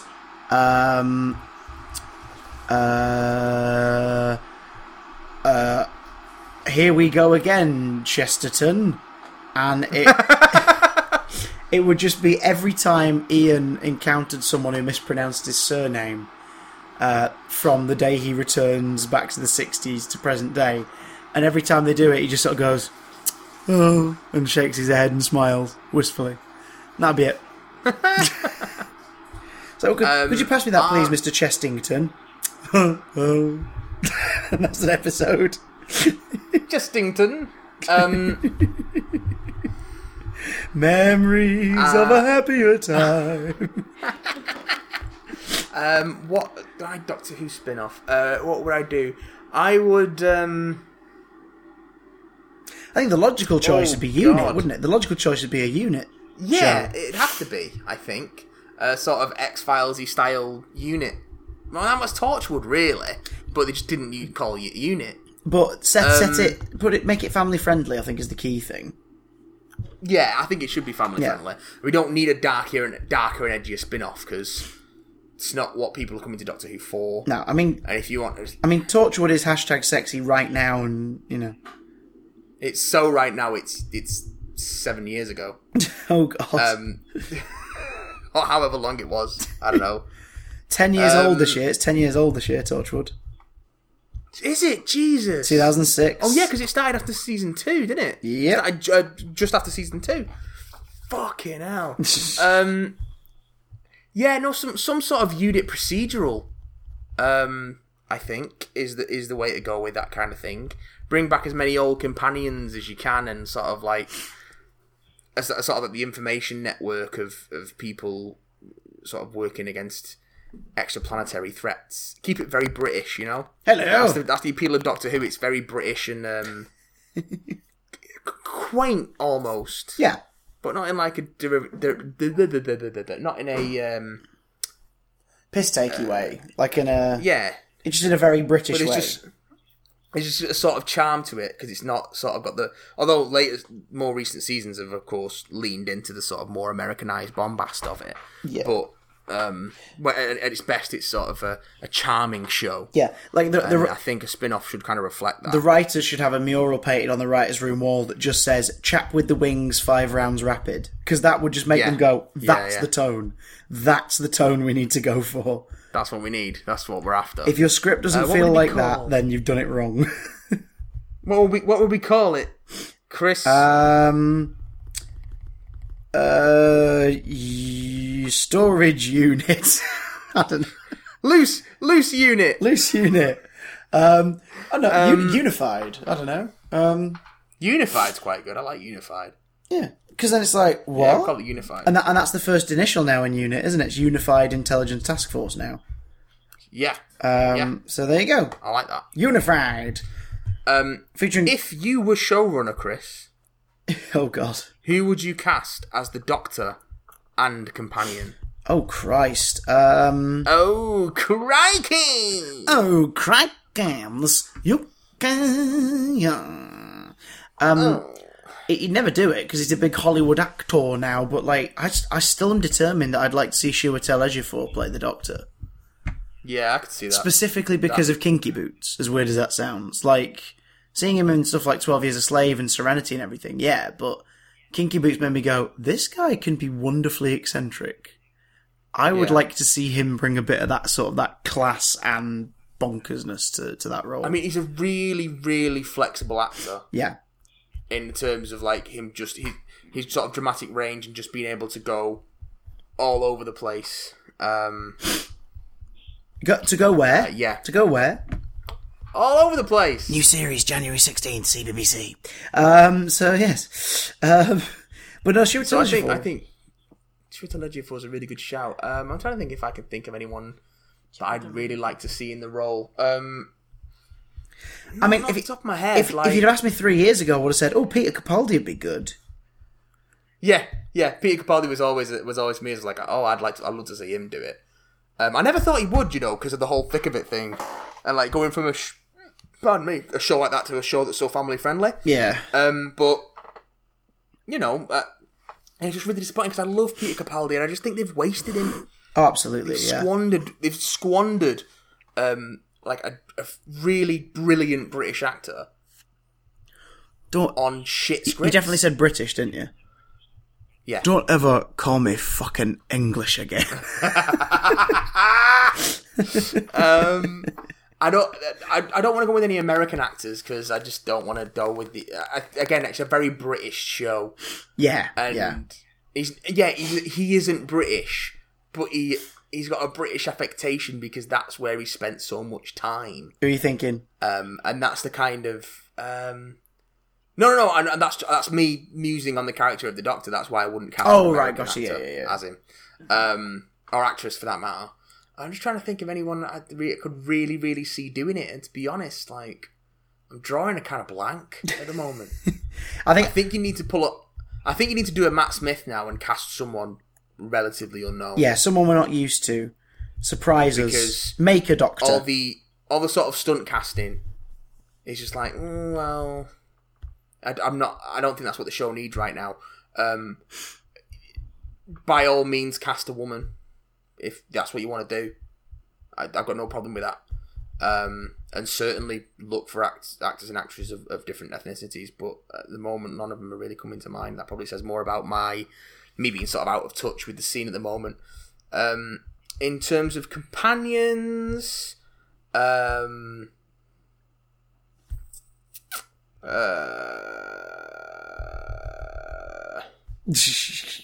yeah, go on. Yeah, I don't really know. No, I thought it was their name. Hi, good day to you. Yeah, again, I'm kind of drawing a blank. Like, I'm thinking a lot of I don't think British TV is in a really good place at the moment. It's not particularly fertile. Sort of like, not for like family and comedy stuff, which is the kind of the areas you want to draw from for a Doctor Who show, I think. I think casting Pearl Mackie was probably a smart choice in that you're casting someone who's not particularly well known outside of sort of independent theatrical circles, like theatrical and independent like production circles. Yeah. So I think those are the kind of places you need to look at. But I'm kind of drawing a blank, and I think that. This sort of a... That says more about the television scene right now, really, though, than... Yeah, and there's a real dearth of quality in, like, family dramas and family comedy, and...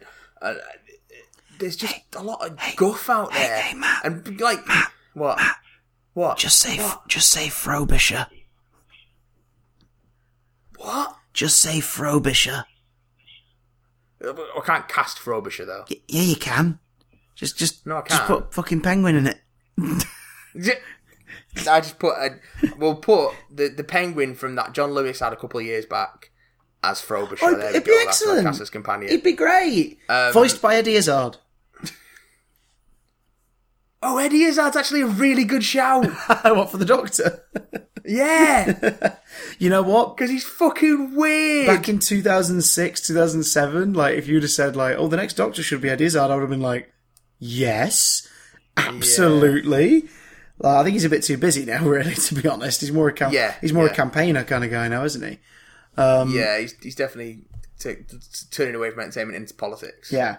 But I think, like 2006, 2007, Eddie Izzard, and especially if they let him lean into his sort of stage persona a bit, lean into his stage persona and also lean into his transvestism. Yeah. Oh, God, yeah, absolutely. And his sort of gender... fluidity. Yeah. That would be really interesting, I think. Doctor, what's wrong? I'm covered in bees. And I'm wearing a bra, I'm putting on makeup, running and jumping and putting on makeup while you're travelling through time. God, yeah, all the running sequences would take on a whole new difficulty level. Because he's in heels. Yeah. He's in heels, the companion's in heels, everyone's in heels, the Daleks are in heels. Yeah. Dr. Whit. I quite enjoy that. Dr. Whitwoo. Oh, actually, yeah. I'm going to cry at night because that's the thing I can never have. Final question from Luke. And after Infinity War, brackets MCU, what would your dream Avengers team look like? You can use any Marvel character from any media, past or present. After Infinity War. Yeah, post Infinity War. Sam Wilson, Captain America. Because obviously the team's going to change up. Well, yeah. Sam Wilson, Captain America. Mm. Just because I want to see outtakes of Captain America on crash mats going, cut the check! So Sam Wilson, Captain America. Keep Scarlet Witch, because, like, by the time of Civil War, I thought she was really good. Keep Black Widow. Like, make Black Widow the new leader of the Avengers. I want to see Scarlett Johansson play Black Widow for as long as she wants to play Black Widow. Absolutely, yeah. She's amazing at it. I think she's brilliant. She's definitely one of the best things that's come out of those movies. I think she's great. Oh, fuck yeah. Absolutely. The Russos have done a really good job of making her character super compelling. Captain Marvel. Okay, here's a left of field. Give us A-Bomb. Seriously, get Rick Jones in these movies and give us A-Bomb. Who do you cast as Rick Jones? Oh, well, that's a question. Are we going super young Rick Jones or just sort of that youthful kind of vigor Rick Jones? I'd definitely be one of the younger people on the team, I think. Yeah, okay. Oh, yeah, because they get the different dynamic then, don't you, I suppose? Well, if we're going for a younger actor, cast... Maybe a little older than Scarlet Witch. Yeah, I think this actor's a bit younger than her. No, because Scarlet Witch will have matured a bit more by this point, so I think you need someone younger to have the fun of them being like, yay, I'm a big monster! Dylan Minnette from Don't Breathe and Goosebumps. He'd be quite good. He'd be quite good at something like that. Oh, yeah, that dude! Yeah. He'd be quite good at something like that. Actually, you just reminded me with Goosebumps. Oh, yeah! We haven't mentioned it on the podcast, have we? What's it reminded you of? I think I heard this. So the guy who directed Goosebumps has got his next project. Goosebumps. And I've gone and promptly forgotten what it is. Oh. But it was something really stupid. But I'll come back to it. Okay. Anyway, yes. No, that's good casting. What I was thinking of was the fact we have yet to mention something. I'll do it after this question, though. I just realised there's something we've yet to mention, and we probably should have said it at the top. Yet to mention. I was going to say, Avengers team. I'm going to second Sam Wilson Cap, Luke Cage, Black Widow. Luke Cage, yes.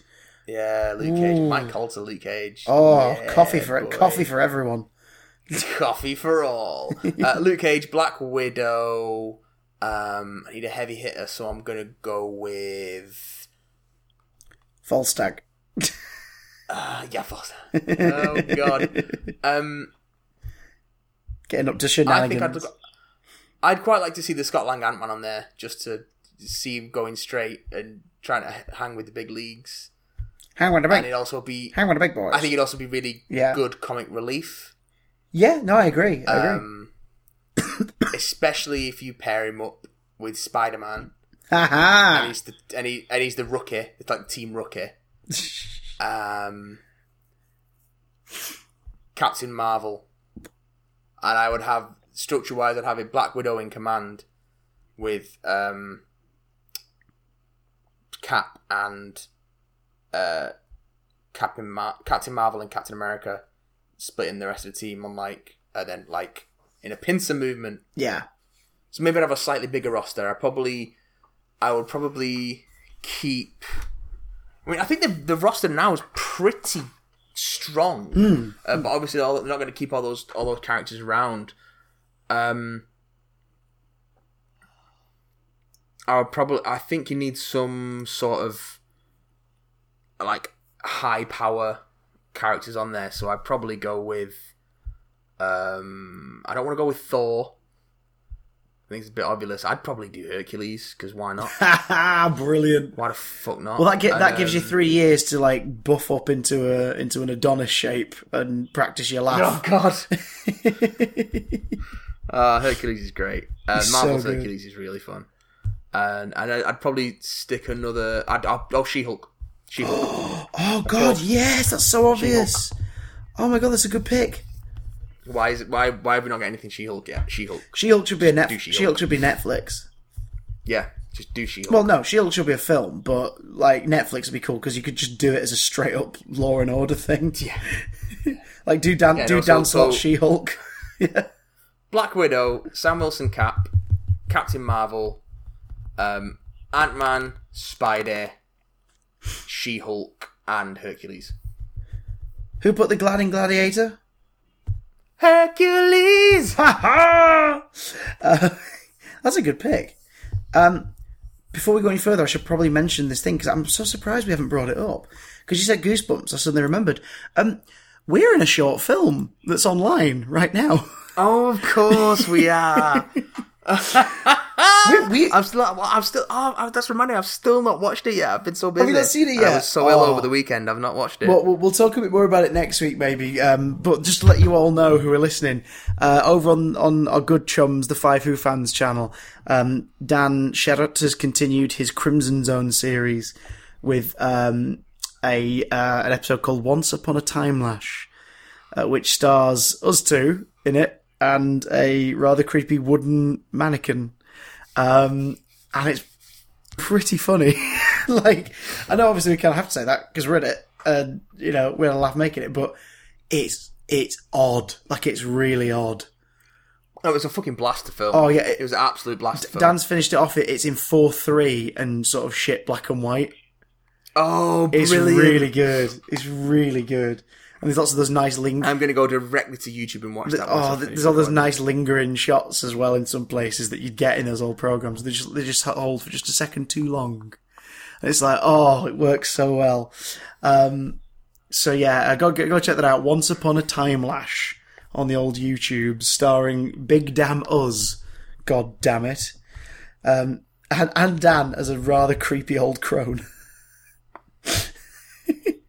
Mate, the stuff we shot in the woods is terrifying. Nice.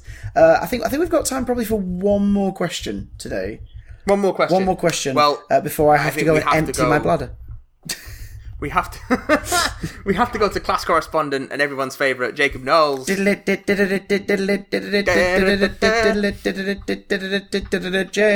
Knowles. I'm gonna put some judicious spoiler bleeps in here in case people don't want to be spoiled for the last episode of Class. Oh gosh, are you going to be all right?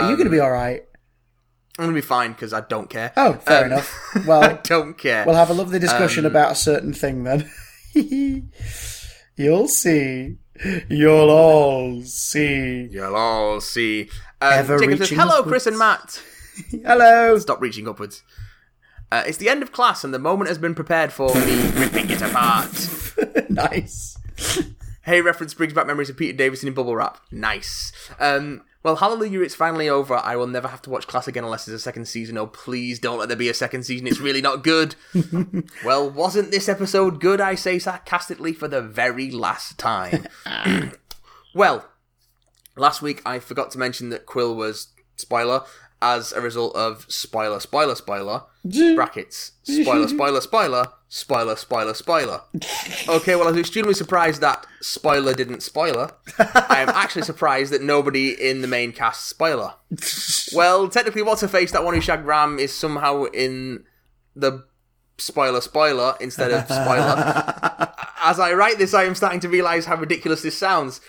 It really does sound ridiculous, even without me putting spoilers. Oh, God, does that really happen? Oh, man, that's ridiculous. Yeah. Oh, that's ridiculous. You mean... Yeah, hang on. Let me try and predict what you've just read. Have you just read about Spoiler's voice coming out of a spoiler because now they are a spoiler? Yeah. Okay. Yeah. Okay.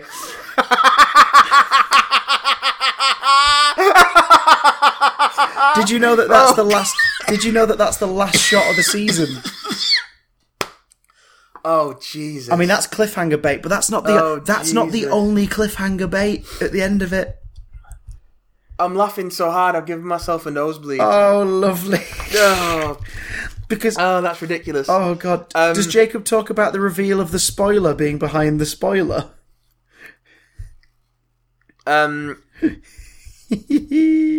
Oh, yes, he does. Oh. Well, that's the end. We saw that spoiler that killed the spoiler. Yeah.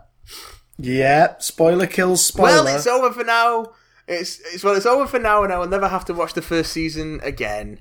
I don't think the class unitard is in the Doctor Who unitard. I just realised that I won't have to anything to write about. So if it's okay with you, these two great guys, I'd like to pick a random episode of Doctor Who, whether it be a classic episode or a modern episode. It could even be its own segment. I think it might be getting a bit ahead of myself there. I could just send in questions, but the email might be a bit short. I've got a good idea, Jacob. Don't send stuff like that into us. What you should do is get yourself a wee little microphone like this. Yes.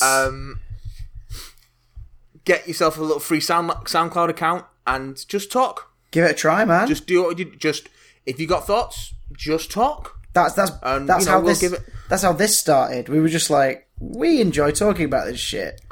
Let's talk about it in a way that people can join in. Yeah. Get it on SoundCloud, and even if it's just yourself, doesn't matter. It doesn't matter if if you get loads of people listening, as long as you're getting it off your chest and saying what you want to say about stuff you like. Just do it, man. Just have fun. Do it. Create, experiment. But that being said, totally email questions in whenever you want, dude. Like, please do. But yeah, if you want to start getting into like reviewing classic episodes or modern episodes of Doctor Who, just like start up your own little podcast or do some. Like, I don't know if you've got a laptop with a webcam or something, or you can even use your phone camera, do little YouTube vids and just whack them up there. Yeah. Like little 10-minute reviews of classic Doctor Who episodes. Just start up a little channel and see where it takes you. Go for it. Like creativity's a powerful thing, man. So. Yeah, don't squander that on sending us things. Like, get yourself out there, man. Give it a go. Indeed you do. And if you get started, let us know, because we'll obviously give you a shout-out as well. So, haha. Yeah, absolutely. Yeah. You can have one of our three listeners. Yes, exactly. Now for Doctor Who questions. Oh, Lord. There's a lot of these, so I'm going to rattle through them. Okay. Quick fire. What do you think of the new series Cybermen design? I personally think it looks a bit too much like Robot's Iron Man. I like it. It is a little too chunky. I prefer the Nightmare on Silver redesign. Yeah, I'm fond of the 2006 design just because I think the toys look cool. But I'm just hankering for something like the old days, to be honest. I just want to see some in a suit with a metal head. I want to see that again. What do you think of the overuse of the sonic screwdriver? Hate it. Hate it. Yeah, I mean, come on. The Power of Three is a pretty cool episode until the sonic screwdriver solves everything in the last 2 minutes. So yeah. Get rid of it for a bit. And don't replace it with fucking sunglasses. Favourite Dalek design? 2005, I'll be honest, yeah. The bronze one, man. Mine is the 2005 one tweaked with the Victory of the Daleks colours, like the World War II ironclad colours. Oh, the Ironsides. Ironsides. Yeah, no, that is pretty gorgeous. Yeah, yeah. Ooh. Yeah. Closely followed by anything from Troughton's era, because they look gorgeous. I love both the Troughton Dalek stories are really great. Mm. I should get hold of that Power of the Daleks animation. Actually, I've not watched it yet. I wish they'd make the Emperor into a diorama. Oh, that'd be so cool. Yeah. Just he's big, looking like a flask. Yeah, that's good. I like that. What do you think about the 13 Doctors figure box set? I recently got it for my birthday. You've got the 11 Doctors one, haven't you? Yeah, I got the 11 Doctors box set from a few years ago, yeah. Cool. I mean, are they the... Is the 13 Doctor one the... It's got the War Doctor and Capaldi in it as well. Is it the same scale, though? Yeah, they're all 5-inch scale, but they're all new versions of or retooled variants of previous releases. Cool. I think it's a nice thing to have that. I kind of want it. The completionist in me kind of wants it, but I'll probably wait and see if the same thing happens to this one that they did to the last, where after like 3 years, certain toy shops were like, "Yeah, we've still not sold these. Let's take 30 quid off the asking price," and then I'll be like, "Okay, now I'll buy it." Yeah. I mean, you've already got most of those figures anyway, because. I mean, in terms of collecting, I'm not... The only things I really collect is I've got a small collection of... Transformers! Transformers, the Generations figures. More than meets the eye. I've not got into anything else, really, just because of space. Transformers! But Chris is your man for collecting... I mean, I love toys. I love especially collectible toys, but I just don't have the space for a lot of them. So Chris is your man for collectibles and toys. Yeah, at the minute, the only ones I'm sort of getting is the Batman Arkham figures whenever they come out, and occasionally if there's an interesting Doctor Who one that does come out, I'll be like, oh, go on, I'll get that too. Which reminds me, I'm here in Lincoln. Meanwhile, back in Manchester, my 9th Doctor Big Chief figure should arrive next week. Oh, I'm heartbroken. Look at you. I'm heartbroken. I won't get to play with him till next month. Sweet Eccleston, where you go, Chrissy. Favourite sonic screwdriver? Mine personally is the 8th Doctor from the TV movie, and I also quite like the other 8th Doctor screwdriver from Big Finish. The one from Big Finish is Dark Eyes. Big Finish, we love cash. I like 11s as far as toys go. It's a lot of fun. Like clicking, snapping it out, and everything. But I'm a sucker for Johns. I'm a sucker for the silver one with the big yellow spring bit in the middle. See, I prefer the Tom one because it's a slightly cleaner design. Yeah. Oh yeah. It's all just all silver and red. Silver and sexy. Any of the ones which are like have the little circle widget on the end, and it's you have to hold it vertically as opposed to like a wand. Yeah. The wand design makes it too much like once you design it to look like a wand, then you just use it as a magic wand in your scripts. Yeah. When you're holding it vertically, it was a little bit. Yeah, there was just something about it. Felt like a tool. Felt like you had to point. Really, you had to point it and aim specifically and stuff. Yeah. Yeah, I really like that. That's my favourite sonic screwdriver. Favourite Doctor costume. Ooh, I'm guessing just favourite costume. I'm guessing not favourite Doctor costume, because then it'd just be like a leather jacket. Anything John wore, anything Pertwee wore, basically, because there isn't one. Yeah, yeah. There isn't one. There's like 20. I'm all about the jackets and the ruffs and the velvet capes. Tom season, to the first season Tom. First two seasons of Tom's outfit. Oh, so they're like the red jacket with the big brown coat over the top. Yeah, maroon jacket, long brown coat, long scarf, floppy hat. Yeah. Yes. A couple of X or Ys. So quick as we can, quick fire. 7th Doctor or 6th Doctor? Sylvester in Colin's outfit with the wig on. 7th, next. 8th Doctor or 1st Doctor? I guess 1st. 8th. 2nd or 11th? Just because I've seen all of his stuff, I've sort of got more of a rounded opinion. 11th, because Matt can save a terrible script. 2nd. 5th or 10th? 5th or 10th? 10th. 10th.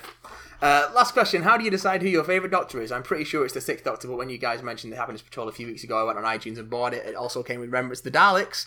That's a nice deal. Ooh. And the best Dalek story, by the way, it's so much better than Genesis. You're mad, Jacob! You're mad! But I realised how much I like the 7th Doctor. I guess you could say I'm having a Doctor Who identity crisis. I hope that makes sense.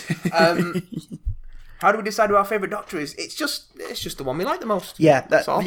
So like for me it's the guy who convinced everybody at school that Doctor Who was awesome, and that alone made me love him immediately. It's always Eccleston for me. It's always Eccleston. That's why, because he nailed it, and he surprised me. He was so different from the ones I'd watched growing up that I was like, he's definitely the same, but he's really different. What is this? So that for me it was just like how he pulled it off. Really, how's about you? Because would you say your favourite's John or Tom? It's Tom, isn't it? Tom's my favourite. Yeah. It's